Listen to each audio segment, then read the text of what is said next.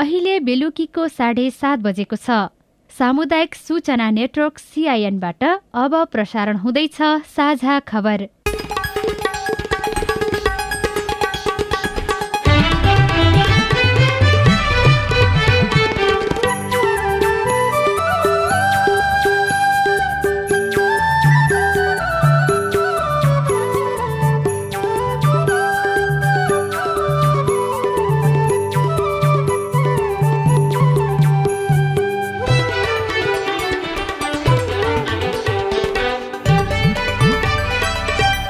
सिआइएनको साझा खबरबाट लील प्रकाश चन्दको नमस्कार। साझा खबर देशभरिका सामुदायिक रेडियो सिआइएन खबर डट कम र मोबाइल एप सिआइएनमा पनि सुन्न सकिन्छ।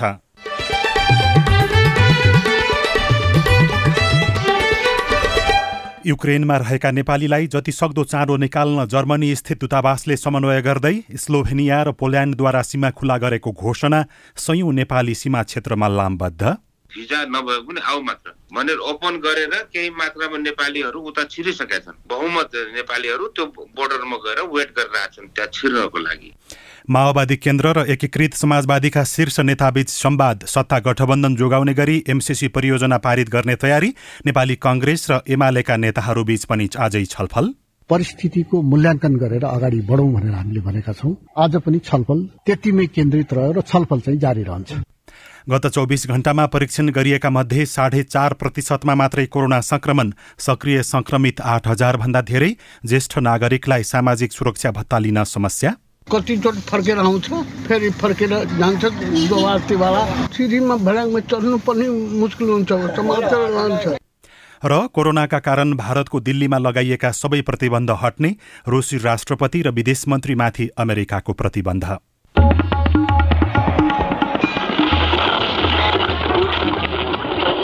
सयौं रेडियो। हजारौं रेडियो कर्मी र करोडौं नेपालीको माझमा यो हो सामुदायिक सूचना नेटवर्क सिआइएन मानव स्वास्थ्यको तुलनामा नेपालमा पशु स्वास्थ्यको चर्चा र त्यसै अनुसारको पूर्व तयारी कम हुने गरेको छ। पशु चौपायाका लागि नेपालमा तेह्र प्रकारका खोप उत्पादन हुन्छन् तर सातै प्रदेशका सबै किसानले सजिलै पाउन सकेका छैनन्। प्रदेश स्तरमा खोप भण्डारण केन्द्र बनाएर गाउँ गाउँका किसानका पशुपन्छीलाई लगाउने व्यवस्था गर्न प्रदेश सरकारहरूले तदारुकता देखाउनुपर्छ। अब खबर सोभिता रिसालबाट रुस र युक्रेन बीचको सैन्य कार्यवाहीका कारण युक्रेनमा रहेका नेपालीहरू जतिसक्दो चाँडो त्यहाँबाट निस्कन स्लोभेनिया र पोल्यान्डको सिमानामा पुगेका छन्। रुसले युक्रेनमा सैन्य कार्यवाही सुरु गरेको तेस्रो दिनसम्ममा छिमेकी मुलुक पोल्यान्ड र स्लोभेनियाले सीमा खुल्ला गर्दै कागजात बिनाका नागरिकलाई पनि भित्र्याउने घोषणा गरेपछि सयौं नेपाली त्यहाँ पुग्नका लागि लामबद्ध भएको गैर आवासीय नेपाली संघ एनआरएनए युक्रेनका अध्यक्ष हरिबहादुर मल्लले जानकारी दिनुभयो। सिआइएनसँग कुरा गर्दै अध्यक्ष मल्लले केही नेपाली र स्लोभेनिया र पोल्यान्ड पुगेको पनि जानकारी दिनुभयो। अस्ति स्लोभेनियाले बोर्डर ओपन गरिदियो। तिम्रो आऊ कोही पनि नागरिक आऊ डकुमेन्ट चाहिँदैन केही पनि चाहिँदैन।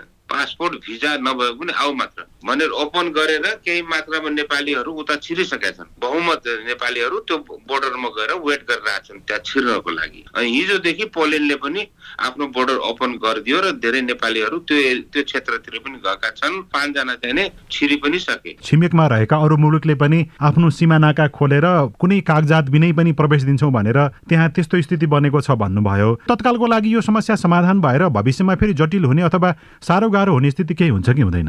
यो वार भएको पिरियडसम्म उनीहरूले बोर्डर ओपन गरे हो उहाँ गएका नेपालीहरूलाई रेफ्युजी क्याम्पमा राखिरहेछ। त्यो गभर्मेन्टले आफ्नो डिसिसन गर्छ। यिनीहरूलाई कि जहाँबाट युक्रेनबाट आयो युक्रेन फर्काइदिउँ नेपाल फर्काइदिउँ। हाम्रो नेपाल सरकारको र अब पोल्यान्डमा छ भने पोल्यान्ड सरकारको रुमेनिया छ रुमेनिया सरकारको उनीहरूको आफ्नो आन्तरिक वार्ता अनुसार अब अगाडि के कस्तो डिल हुन्छ?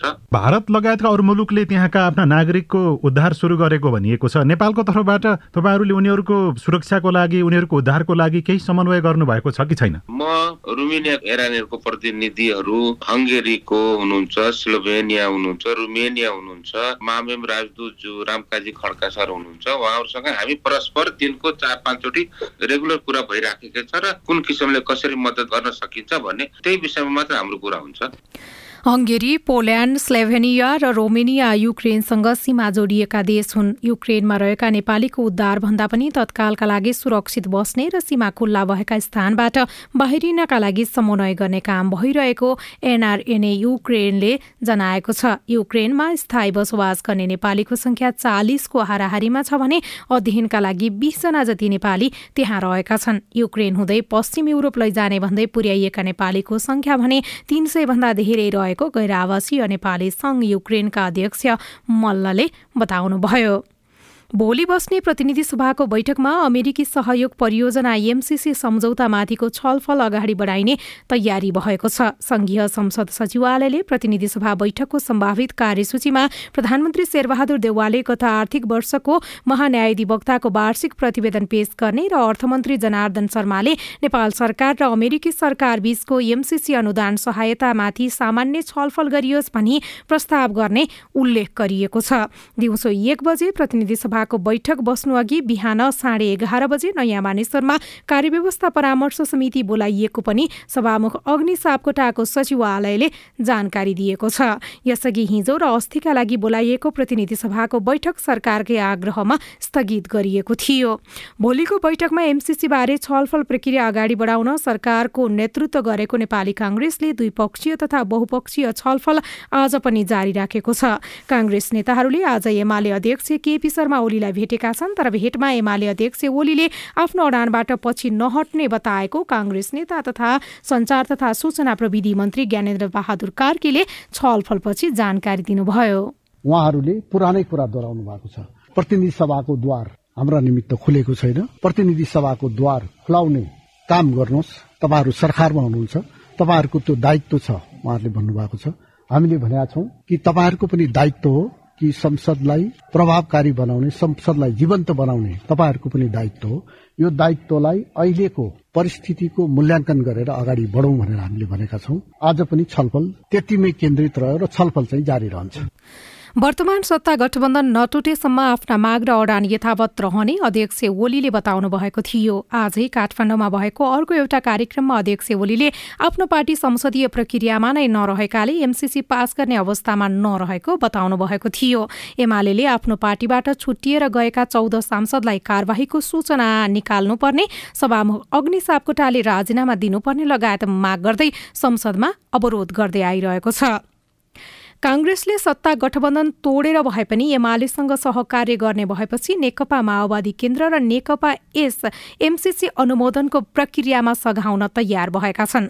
एमसीसीका सन्दर्भमा कतिपय अस्पष्ट विषय संसदमा एकपक्षीय घोषणाबाट संकल्प प्रस्ताव पारित गर्दै एमसीसी अनुमोदन गर्ने र गठबन्धन जोगाउने ढंगले छलफल भएको नेताहरूले बताएका छन्। माओवादी अध्यक्ष पुष्पकमल दाहाल प्रचण्डले आज सिंहदरबारमा नेकपा यसका शीर्ष नेताहरूसँग छलफल गरेपछि गठबन्धन नटुटाउने र एमसिसी पनि सहमतिकै बाटोबाट अगाडि बढ्ने बताउनु भएको छ। यसअघि आजै भएको एउटा कार्यक्रममा अध्यक्ष प्रचण्डले एमसिसी पनि अगाडि बढाउने तथा गठबन्धन पनि नटुट्ने गरी अगाडि बढ्ने कोसिस भइरहेको बताउनु भएको थियो। हामीले गठबन्धन र सरकार बनिसकेपछि साझा न्यूनतम कार्यक्रममा पनि हामीले कहीँ कतै एमसीसी को बारेमा हामीले चर्चा गरेका थिएनौं। त्यो एउटा यस्तो परिजन त्यो बारेमा विवाद बहस छ। यथास्थितिमा बिना संशोधन बिना परिमार्जन समर्थन गर्न सकिँदैन भन्ने हाम्रो धारणा हामीले प्रष्टसँग राख्दै आएका थियौं। तर आजको दिनमा यो यस्तो खालको विषय बन्न गएको छ कि कहीँ यसैको कारणले गठबन्धन नै टुट्ने फेरि प्रतिगमनकारी शक्ति फेरि हाबी हुने त होइन भन्ने स्थिति बनेको छ र त्यसलाई रोक्नु पर्ने सजिलै नटुटोस् भनेर अहिले हामी लागिरहेका छौं। एमसिसीको समस्या पनि समाधान होस् गठबन्धन पनि नटुटोस् भन्ने कुनै त्यस्तो उपाय छ त भनेर छलफलहरू भइराखेका छन्। तर पनि सत्ता गठबन्धनमा एकमत भने अझै पनि हुन सकेको छैन। एकीकृत समाजवादीका नेता जगन्नाथ खतिवड़ाले भने एमसीसीलाई केही संशोधन गरेर अगाडि बढाउनु पर्ने बारेमा दुई नेताबीच छलफल भएको र छलफल सकारात्मक भएको सीआईएनसँग बताउनुभयो। एमसीसी बिना संशोधन अर्थात् राष्ट्रिय हित अनुकूल नबनाइकन एमसिसीको पक्षमा वकालत गर्न सकिँदैन।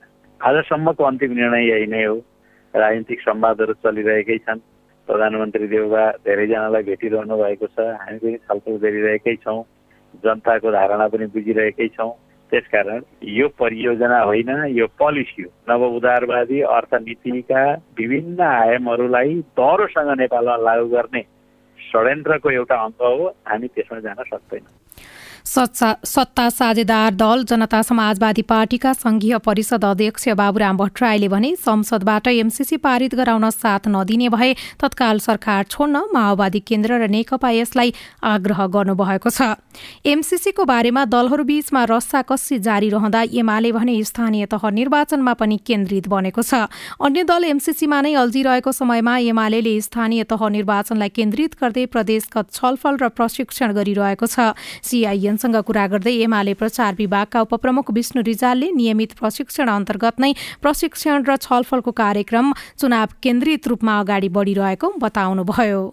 हाम्रो यो नियमित मतलब सातै प्रदेशमा जुन सुरु भएको छ नि त्यो मध्येको आज यो हाम्रो छैटौँ कार्यक्रम हो। भोलि धनगढीमा छ सुदूरपश्चिम प्रदेशको। यहाँ हाम्रो नियमित कार्यक्रम अन्तर्गत हो। हाम्रो उपाध्यक्ष रामबाजा उद्घाटन गर्नुभयो। उपमहासचिव प्रतिज्ञाहरूले प्रशिक्षण दिनुभयो। अनि अब चलिरहेको कार्यक्रम भोलि सकिन्छ सरकारले वैदेशिक रोजगारीमा जाने सबै श्रमिकको कोरोना भाइरसको पीसीआर परीक्षण निशुल्क गर्ने भएको छ। श्रम रोजगार तथा सामाजिक सुरक्षा मन्त्री कृष्ण कुमार श्रेष्ठको आग्रहमा हिजो स्वास्थ्य तथा जनसंख्या मन्त्रालयले मन्त्री स्तरीय निर्णय गर्दै निशुल्क पीसीआर परीक्षणको व्यवस्था गरेको हो। यसअघि सरकारी अस्पताल तथा प्रयोगशालामा पीसीआर परीक्षण गर्दा आठ सय रूपियाँ शुल्क तिर्नुपर्ने हुन्थ्यो। अबदेखि सरकारी अन्तर्गतका शुक्रराज ट्रपिकल अस्पताल टेकु वीर अस्पताल र केन्द्रीय जनस्वास्थ्य प्रयोगशालाबाट वैदेशिक रोजगारीमा जाने सबै श्रमिकको पीसीआर परीक्षण निशुल्क हुने भएको छ। साझा खबरमा अब विदेशको खबर कोरोनाका कारण भारतको राजधानी दिल्लीमा लगाइएका सबै प्रतिबन्ध हट्ने भएका छन्। कोरोनाको संक्रमण दर एक प्रतिशतभित्र झरेपछि विभिन्न विषयमा लगाइएको प्रतिबन्ध दुई महिनापछि हटाइने भएको हो। पर्सि सोमबारबाट दिल्ली पूर्ण रूपमा प्रतिबन्ध रहित हुने तर मास्क लगाउन अनिवार्य गरिने भारतीय सञ्चार माध्यमहरूले जनाएका छन्। यसबीच युक्रेनको राजधानी किपका चोकहरूमा रुसी सैनिकसँगको सङ्घर्ष आज तेस्रो दिन पनि जारी छ। राजधानीतर्फ अघि बढिरहेका रुसी सेनालाई रोक्न युक्रेनले सेना परिचालन गरेको छ भने नागरिकहरूलाई हतियार वितरण गरिएको अन्तर्राष्ट्रिय सञ्चार माध्यमले जनाएका छन्। रुस युक्रेनका राष्ट्रपति भोलोदिमिर जेलेन्स्कीले युक्रेन छोडेर सुरक्षित स्थानमा जान गरिएको अमेरिकी प्रस्तावलाई पनि अस्वीकार गर्नुभएको छ तर युक्रेन छोडेर अरू देश पुग्ने युक्रेनीको संख्या भने बढ्दै गएको छ। अनि अमेरिकाले औपचारिक रूपमा रुसी राष्ट्रपति भ्लादिमिर पुटिन र विदेश मन्त्री सर्गेई लाभरोफ विरुद्ध प्रतिबन्ध लगाएको छ। विदेशी सरकार प्रमुखलाई अमेरिकाले प्रतिबन्ध लगाउनु दुर्लभ घटना रहेको विदेशी सञ्चार माध्यमहरूले जनाएका छन्। र खेल खबरमा त्रिभुवन आर्मी क्लबले शहीद स्मारक ए डिभिजन लिग फुटबलमा दोस्रो स्थान हासिल गरेको छ। आज अन्तिम खेलमा मनाङ मर्स्याङदी क्लबसँग एक एक गोलको बराबरी खेलेपछि आर्मीले दोस्रो स्थान हासिल गरेको हो। लिगको उपाधि भने मचिन्द्र फुटबल क्लबले जितिसकेको छ। यस्तै न्युरो टिम एनआरटीले लिगको आफ्नो अन्तिम खेलमा जित निकालेको छ भने आजको खेलमा एनआरटीले विभागीय टोली नेपाल पुलिस क्लबलाई तीन एक गोल अन्तरले हराएको हो।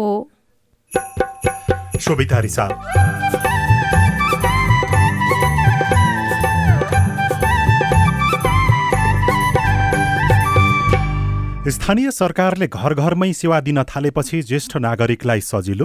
प्रेसर जाँच गर्ने सुगर जाँच गर्ने अक्सिजनको लेभल हेर्ने होइन? शारीरिक परीक्षणहरू अब जाँच गर्ने होइन? धनकुटाका जनप्रतिनिधिको सक्रियता रिपोर्ट। महोत्तरीका ज्येष्ठ नागरिकलाई भने बैङ्कबाट सामाजिक सुरक्षा भत्ता लिन समस्या। शनिबारीय विशेष लगायतका सामग्री बाँकी नै छन्। सिआइएनको साझा खबर सुन्दै गर्नुहोला। हे स्वास्थ्य सेवा सहज पाउने सबको अधिकार हो। स्वास्थ्य सेवा सहज पाउने सबको अधिकार हो। स्थानीय सरकारको त्यही नै सरोकार हो। कोरोना जस्ता महामारी आइरहने डर छ नागरिकलाई जोगाउन तयार बस्नु पर्छ दबाई मुलो नपाएर धेरै मान्छे मरे। बचाउन सरकारको नीति बन्दैछ रे। अब हाम्रो गाउँ गाउँमा स्वास्थ्य संस्था बन्छन्। लौरो टेक्दै बा आमानी अस्पतालमा जान्छन्। स्थानीय सरकारको भर छ। कसलाई अब गएको के डर छ? अस्ट्रेलिया सरकार तथा दी एसिया फाउन्डेसन र अकोराब। तपाईँले सिआइएनको साझा खबरका मुख्य शीर्षकहरू नेपाल टेलिकमको सिम भएको मोबाइल नम्बरबाट पटक पटक जुनसुकै बेला निशुल्क सुन्न सक्नुहुन्छ। तिन दुई एक शून्य शून्य डायल गर्नुहोस् र दैनिक समाचार स्वास्थ्य कोभिड उन्नाइस कृषि मौसम प्रकोप र अधिकारका बारेमा पनि निशुल्क सुन्नुहोस्। तिन दुई एक शून्य शून्य सूचनाको सञ्चार। सामाजिक रूपान्तरणका लागि यो हो सामुदायिक सूचना नेटवर्क सिआइएन तपाईँ सामुदायिक सूचना नेटवर्क सिआइएनले तयार पारेको साझा खबर सुन्दै हुनुहुन्छ। गत चौबिस घण्टामा परीक्षण गरिएका मध्ये साढे चार प्रतिशतमा मात्रै कोरोना भाइरसको संक्रमण पुष्टि भएको छ। स्वास्थ्य तथा जनसङ्ख्या मन्त्रालयका अनुसार गत चौबिस घण्टामा दुई हजार दुई सय उनाचालिसजनाको पिसिआर परीक्षण गर्दा एक सय एकजना अर्थात् चार दशमलव पाँच दुई प्रतिशतमा कोरोना पुष्टि भएको हो। दुई हजार नौ सय तेह्रजनाको एन्टिजेन परीक्षण गर्दा चौन्नजनामा संक्रमण पुष्टि भएको मन्त्रालयले बताएको छ। चौबिस घण्टामा पाँच सय चालिसजना संक्रमण मुक्त भएका छन् भने दुईजनाको मृत्यु भएको छ। यो सँगै नेपालमा आठ हजार आठ सय उनाचालिसजना सक्रिय संक्रमित रहेको पनि मन्त्रालयले जनाएको छ।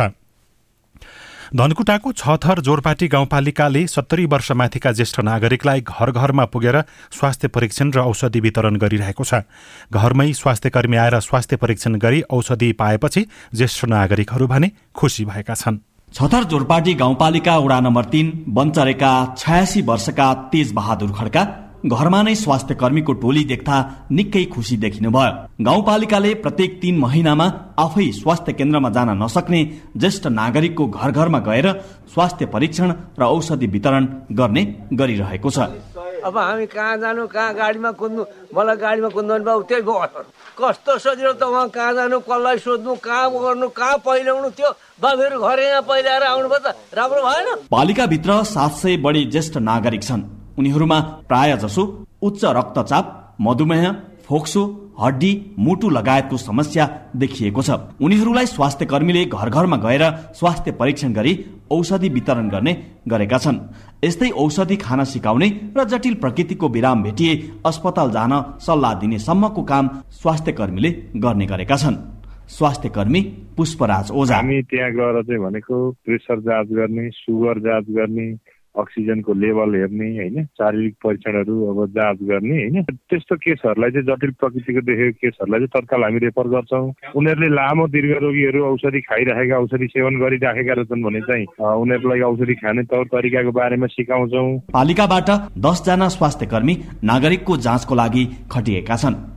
गाउँमा रहेका ज्येष्ठ नागरिकलाई सजिलो बनाउनको लागि यस्तो अभियान चलाएको पालिका स्वास्थ्य शाखा अधिकृत दिन प्रसाद दुलालले बताउनु भयो छथर जोरपाटी गाउँपालिकाले विगत चौहत्तर पचहत्तरदेखि वार्षिक रूपमा तिन पटक प्रत्येक चौमासिकमा एकपटक गरेर गर्ने सञ्चालित कार्यक्रम हो। ज्येष्ठ नागरिकहरूलाई घर घरमै गएर शारीरिक परीक्षण गरेर निशुल्क रूपमा औषधि वितरण गर्ने कार्यक्रम। गाउँपालिकाले ज्येष्ठ नागरिकका लागि चलाएको यो अभियान धेरैले मन पराएका छन्। Bidur Khawas CIN radio Laligurans Dhankuta.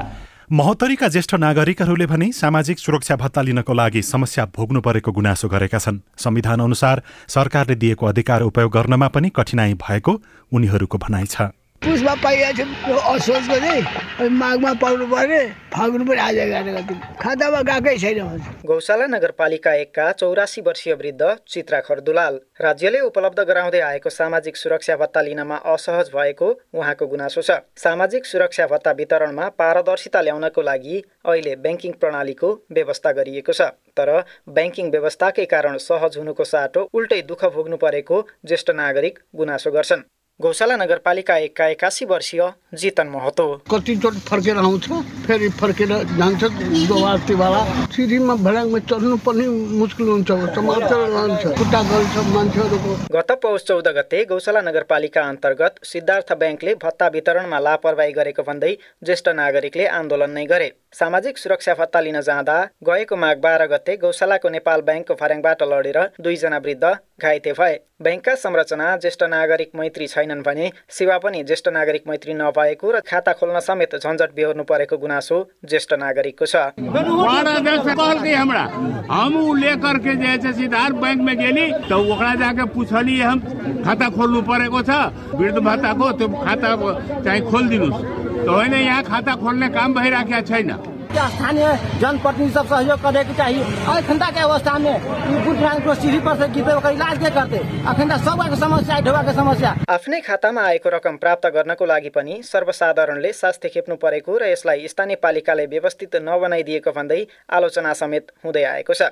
सामाजिक सुरक्षा भत्ता वितरणलाई थप व्यवस्थित बनाउन नगरपालिकाले के गरेको छ त? गौशाला नगरपालिकाका उपमेयर आशा लामा। हामीले सबै कुरा भनिसकेका छ राज्यले चाहिँ पैसा पठाएको त्यसमा तपाईँहरूले चाहिँ यसरी ढिलो गरिदिने लापरवाही गरिदिने भनेर चाहिँ उनीहरूलाई राखेर कुरा गरेको छ। देशभरका ज्येष्ठ नागरिकले लगभग यस्तै समस्या भोग्दै आएका छन्। लक्षित वर्गलाई राहत पुगोस् भन्ने उद्देश्यले सरकारले वितरण गर्दै आएको सामाजिक सुरक्षा बापतको रकम सहज रूपमा उपलब्ध गराउने वातावरण मिलाइदिन ज्येष्ठ नागरिकको माग रहेको छ। Vinod Poudel CIN radio Darpan Bardibas. तपाईँ सामुदायिक सूचना नेटवर्क सिआइएनले काठमाडौँमा तयार पारेको साझा खबर सुन्दै हुनुहुन्छ। प्रविधिको विकासले भाषा संरक्षण चुनौतीपूर्ण। मलाई चाहिँ यो हाम्रो आफ्नो भाषा चाहिँ हाम्रो घरमा मम्मी बाबाले नि बोल्नुहुन्न। त्यही भएको कारणले होला हामीलाई चाहिँ यो आफ्नो भाषाको बारेमा थाहा पनि छैन र बोल्न पनि आउँदैन। लोपोन्मुख भाषालाई झनै मुस्किल। नेवार समुदायका पछिल्ला पुस्ता मातृभाषाको बारेमा बेखबर रिपोर्ट लगायतका सामग्री बाँकी नै छन्। सिआइएनको साझा खबर सुन्दै गर्नुहोला। धार्मिक एवं सामाजिक सद्भाव सुदृढ गर्न धर्मगुरुहरूको सामूहिक आग्रह।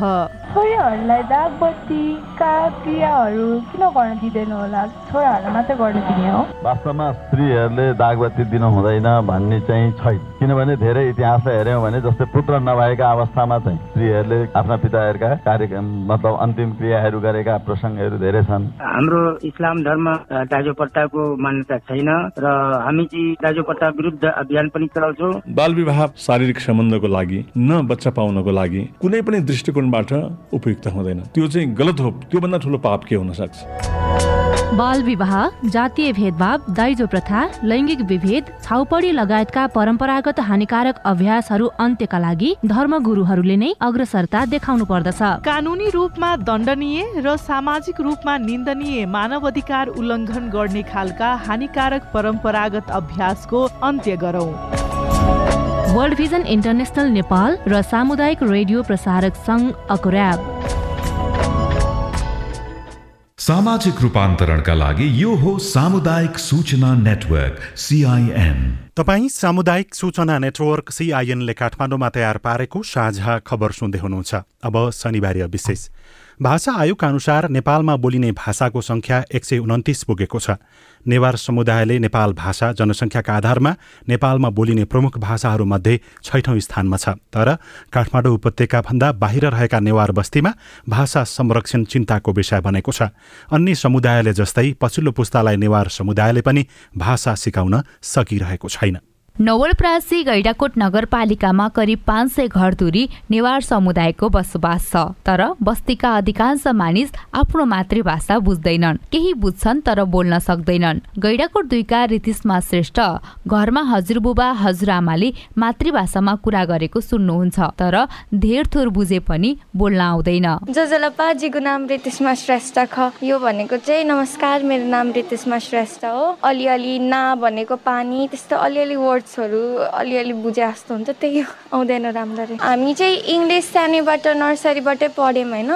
अनि त्यसपछि सानैबाटै हामी नेवारी बोल्नु भएको भए मामबाबे बोल्नु भएको भए त सिक्थ्यौँ होला होइन? नेवार समुदायले बोल्ने भाषा वा नेपाल भाषा काठमाडौँ उपत्यकाको मौलिक भाषा हो। यसको उत्पत्ति काठमाडौँ उपत्यकामा भएको मानिन्छ। किराँत शासनका कारण नेपाल भाषामा किराँती भाषाको प्रभाव परेको देखिन्छ भने तिब्बतसँगको व्यापारले गर्दा तिब्बती भाषाको पनि प्रभाव छ। काठमाडौँका पुराना बस्तीमा अझै पनि नेपाल भाषा मात्रै बोल्ने मान्छेहरू पनि छन्। तर मोफसलमा रहेका नेवार समुदायका नयाँ पुस्तालाई आफ्नो भाषा नौलो भएको छ। गैडाकोट पाँचका सङ्गिना श्रेष्ठ। नेवारीमा भन्दा पनि अब नेपाली इङ्ग्लिस त्यतातिर ध्यान गयो होइन। बाबामाले धेरै सिकाउनु भएन मैले भनेको नि छु माहौल पनि छैन सिक्ने। पाका पुस्ताले नयाँ पुस्तालाई मातृभाषा प्रतिको मोह जगाउन सकेका छैनन्। युवा पुस्ता पनि आफ्नो भाषाप्रति रुचि राख्दैनन्। परिवारका अग्र सदस्यले भाषा नसिकाउँदा आफ्नै भाषा बिरानो भएको गैडाकोट दुईका रेखा श्रेष्ठको बुझाइ छ। घर परिवारबाट नै सुरुवात गर्न पर्छ। बच्चाले धेरै कुराहरू बोली वचनका कुरा व्यवहारका कुरा त्यो घरबाटै सुरुवात हुने हो। घर नै पहिलो पाठशाला हो भने अभिभावक नै पहिलो शिक्षक। र त्यसको साथसाथै अब विद्यालय स्तरदेखि नै जनजातिका हिसाबले चाहिँ भाषाको पढाइ हुने हो भने अभियसली त्यसले चाहिँ केही सपोर्ट पनि गर्छ जस्तो मलाई लाग्छ। कतिपय ठाउँमा स्थानीय सरकारले भाषा संरक्षणको काम गरेका छन् तर गैडाकोटले हालसम्म भाषा संरक्षणमा कुनै पनि काम गरेको छैन। स्थानीय तहबाट बजेट पाउने हो भने भाषा संरक्षणमा पहल गर्न सकिने बताउनुहुन्छ नेवापुज गैडाकोटका नगर समिति अध्यक्ष उत्तम प्रधान। यहाँ चाहिँ उपलब्ध छैन। अब काठमाडौँ ल्याएर खर्च गर्ने स्थिति पनि छैन। बोल्नलाई त अहिलेको जेनेरेसनहरूले त बच्चाहरू खास नेवार कुरा त अलिक कमै बोल्छन्। नेवारी भाषा सम्बन्धीको पाठ्य पुस्तकै पढाउन सक्यो भने बल्ल अलिकति राम्रो होला कि जस्तो लाग्छ। भाषा कुनै पनि समुदायको इतिहास मात्रै होइन पहिचान पनि हो। विज्ञहरू भन्छन्। भाषा जोगाउनु भनेको पुर्खाले छोडेको सम्पत्ति जोगाउनु हो अनि आफ्नै अस्तित्व जोगाउनु पनि। Pavitra Parajuli CIN Vijay FM Nawalpur. Newar समुदाय मात्रै होइन अन्य समुदायले पनि मातृभाषाको संरक्षणमा चासो दिएका छैनन्। आधुनिकताको प्रभाव र सूचना प्रविधिको विकासले भाषा संरक्षण अझ चुनौतीपूर्ण बनेको छ। दोलखामा सुरेल जिरेल थामी तामाङ नेवार सुनुवार शेर्पा लगायत जनजाति समुदायको बसोबास छ। यी समुदायका नयाँ पुस्ताका मानिसहरू आफ्नो मातृभाषा कमै मात्र बोल्छन्। सदरमुकाम चरिकोट तथा आसपासमा नेवार समुदायको बसोबास भए पनि अहिलेको पुस्ताले आफ्नो भाषा बिर्सिएको दोलखा भीमेश्वर नगरपालिका वडा नम्बर पाँच पिपल बोर्डका इन्दिरा श्रेष्ठ बताउनुहुन्छ।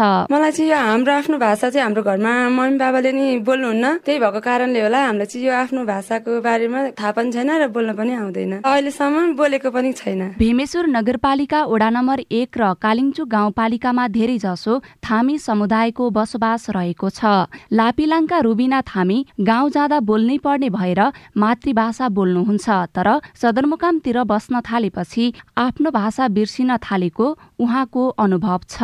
हाम्रो गाउँमा चाहिँ धेरै जस्तो थामी समुदाय छ त्यसैले धेरै थामी बोल्नुहुन्छ अनि थामी भाषा सबै त आउँदैन हल्का हल्का आउँछ। तथ्याङ्क अनुसार नेपालमा एक सय छब्बिसवटा भाषा बोलिन्छ तर कतिपय भाषा लोप हुने अवस्थामा पुगिसकेका छन्। मातृभाषालाई पठन पाठनमा नजोडिएका कारण भाषा संरक्षण चुनौतीपूर्ण बनेको कालिङचोक माध्यमिक विद्यालयका प्रधानाध्यापक प्राध्यापक नवराज नेउपाने बताउनुहुन्छ। योजना नभएको होइन तर यसलाई कार्यान्वयन गर्नलाई चाहिँ कठिन भयो आवश्यकता चाहिँ हो। आफ्नो गाउँपालिकामा त्यस्तो भाषा भाषाका मात्रै व्यक्तिहरू छन् भने त्यो विद्यालय सञ्चालन गरेर त्यो गर्दाखेरि त्यो राम्रो पनि हुन्छ किनभने प्राथमिक तहसम्म मातृभाषामा शिक्षा लिन पाउने अधिकारै हो त्यो हिसाबले जान सकिन्छ। तर त्यो चाहिँ अभिभावकसँग बसेर त्यसलाई कार्यान्वयनको पाटोमा चाहिँ भाषा आयोगबाट भाषा संरक्षणको लागि विभिन्न कार्यक्रम सञ्चालन भए पनि स्थानीय सरकारले कुनै योजना बनाएको देखिँदैन।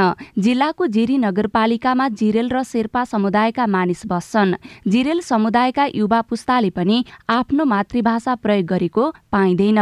जिरी नगरपालिकाले भाषा संरक्षणको लागि मातृभाषा सम्बन्धी ठोस योजना नबनाए पनि जिरी संग्रहालय भने निर्माण गरेको छ। नगर प्रमुख टङ्क जिरेल मातृभाषाहरूको संरक्षणको लागि नै भनेर अलगै त्यस्तो केही कार्यक्रमहरू गरिएको छैन। भलै कुनै कुनै साथीहरूले हाम्रो आफ्नो मातृभाषामा पढाइहरू सुरु गर्नु पर्यो भन्ने खालको आवाजहरू केही अनुरोधहरू प्रस्तावहरू चाहिँ नआएको होइन। तर अब हामीले भाषाकै संरक्षणको लागि नै भनेर चाहिँ भाषा आयोगबाट दुई तिन पटक केही कार्यक्रमहरू भएका छन्। त्यो बाहेक नगरपालिका आफैले फलाना भाषालाई यसरी संरक्षण गरौँ भन्ने खालको खासै हामीले स्पेसिफिक भएर त्यसमा काम गर्न चाहिँ सकेनौँ। स्थानीय सरकारले मातृभाषा संरक्षणको विषयलाई खासै ध्यान दिएका छैनन्। जुन चिन्ताको विषय भएको भाषाविदहरू बताउँछन्। Buna Ghimire CIN radio Sailung Dolakha. युक्रेनमा रहेका नेपालीलाई जतिसक्दो चाँडो निकाल्न जर्मनी स्थित दूतावासले समन्वय गरिरहेको बताएको छ। स्लोभेनिया र पोल्यान्डले सीमा खुला गरेको घोषणा गरेसँगै तीन सय भन्दा बढी नेपालीहरू सीमा क्षेत्रमा लामबद्ध भएका छन्। माओवादी केन्द्र र एकीकृत समाजवादीका शीर्ष नेताहरूबीच आज संवाद भयो। सत्ता गठबन्धन जोगाउने गरी र एमसिसी परियोजना कसरी पारित गर्ने भन्ने बारेमा दुई नेताको बीचमा कुराकानी भएको बताइएको छ। नेपाली काङ्ग्रेस र एमालेका शीर्ष नेताहरूको बीचमा पनि आज छलफल भएको छ तर कुनै सहमति बनेन। गत चौबिस घण्टामा परीक्षण गरिएका मध्ये साढे चार प्रतिशतमा मात्रै कोरोना संक्रमण पुष्टि भयो। सक्रिय संक्रमितको सङ्ख्या आठ हजारभन्दा धेरै छ। ज्येष्ठ नागरिकलाई सामाजिक सुरक्षा भत्ता लिन समस्या भएको गुनासो आएको छ अनि कोरोनाका कारण भारतको दिल्लीमा लगाइएका सबै प्रतिबन्ध हट्ने भएको छ। रुसी राष्ट्रपति र विदेश मन्त्रीमाथि अमेरिकाले प्रतिबन्ध लगाएको घोषणा गरेको छ। हवस् त आजलाई साझा खबरको समय सकियो। प्राविधिक साथी सुरेन्द्र सिंहलाई धन्यवाद। भोलि फागुन पन्ध्र गते बिहान छ बजेको साझा खबरमा फेरि भेटौँला। अहिलेलाई लील प्रकाश चन्द पनि बिदा हुन्छु। नमस्कार शुभरात्री।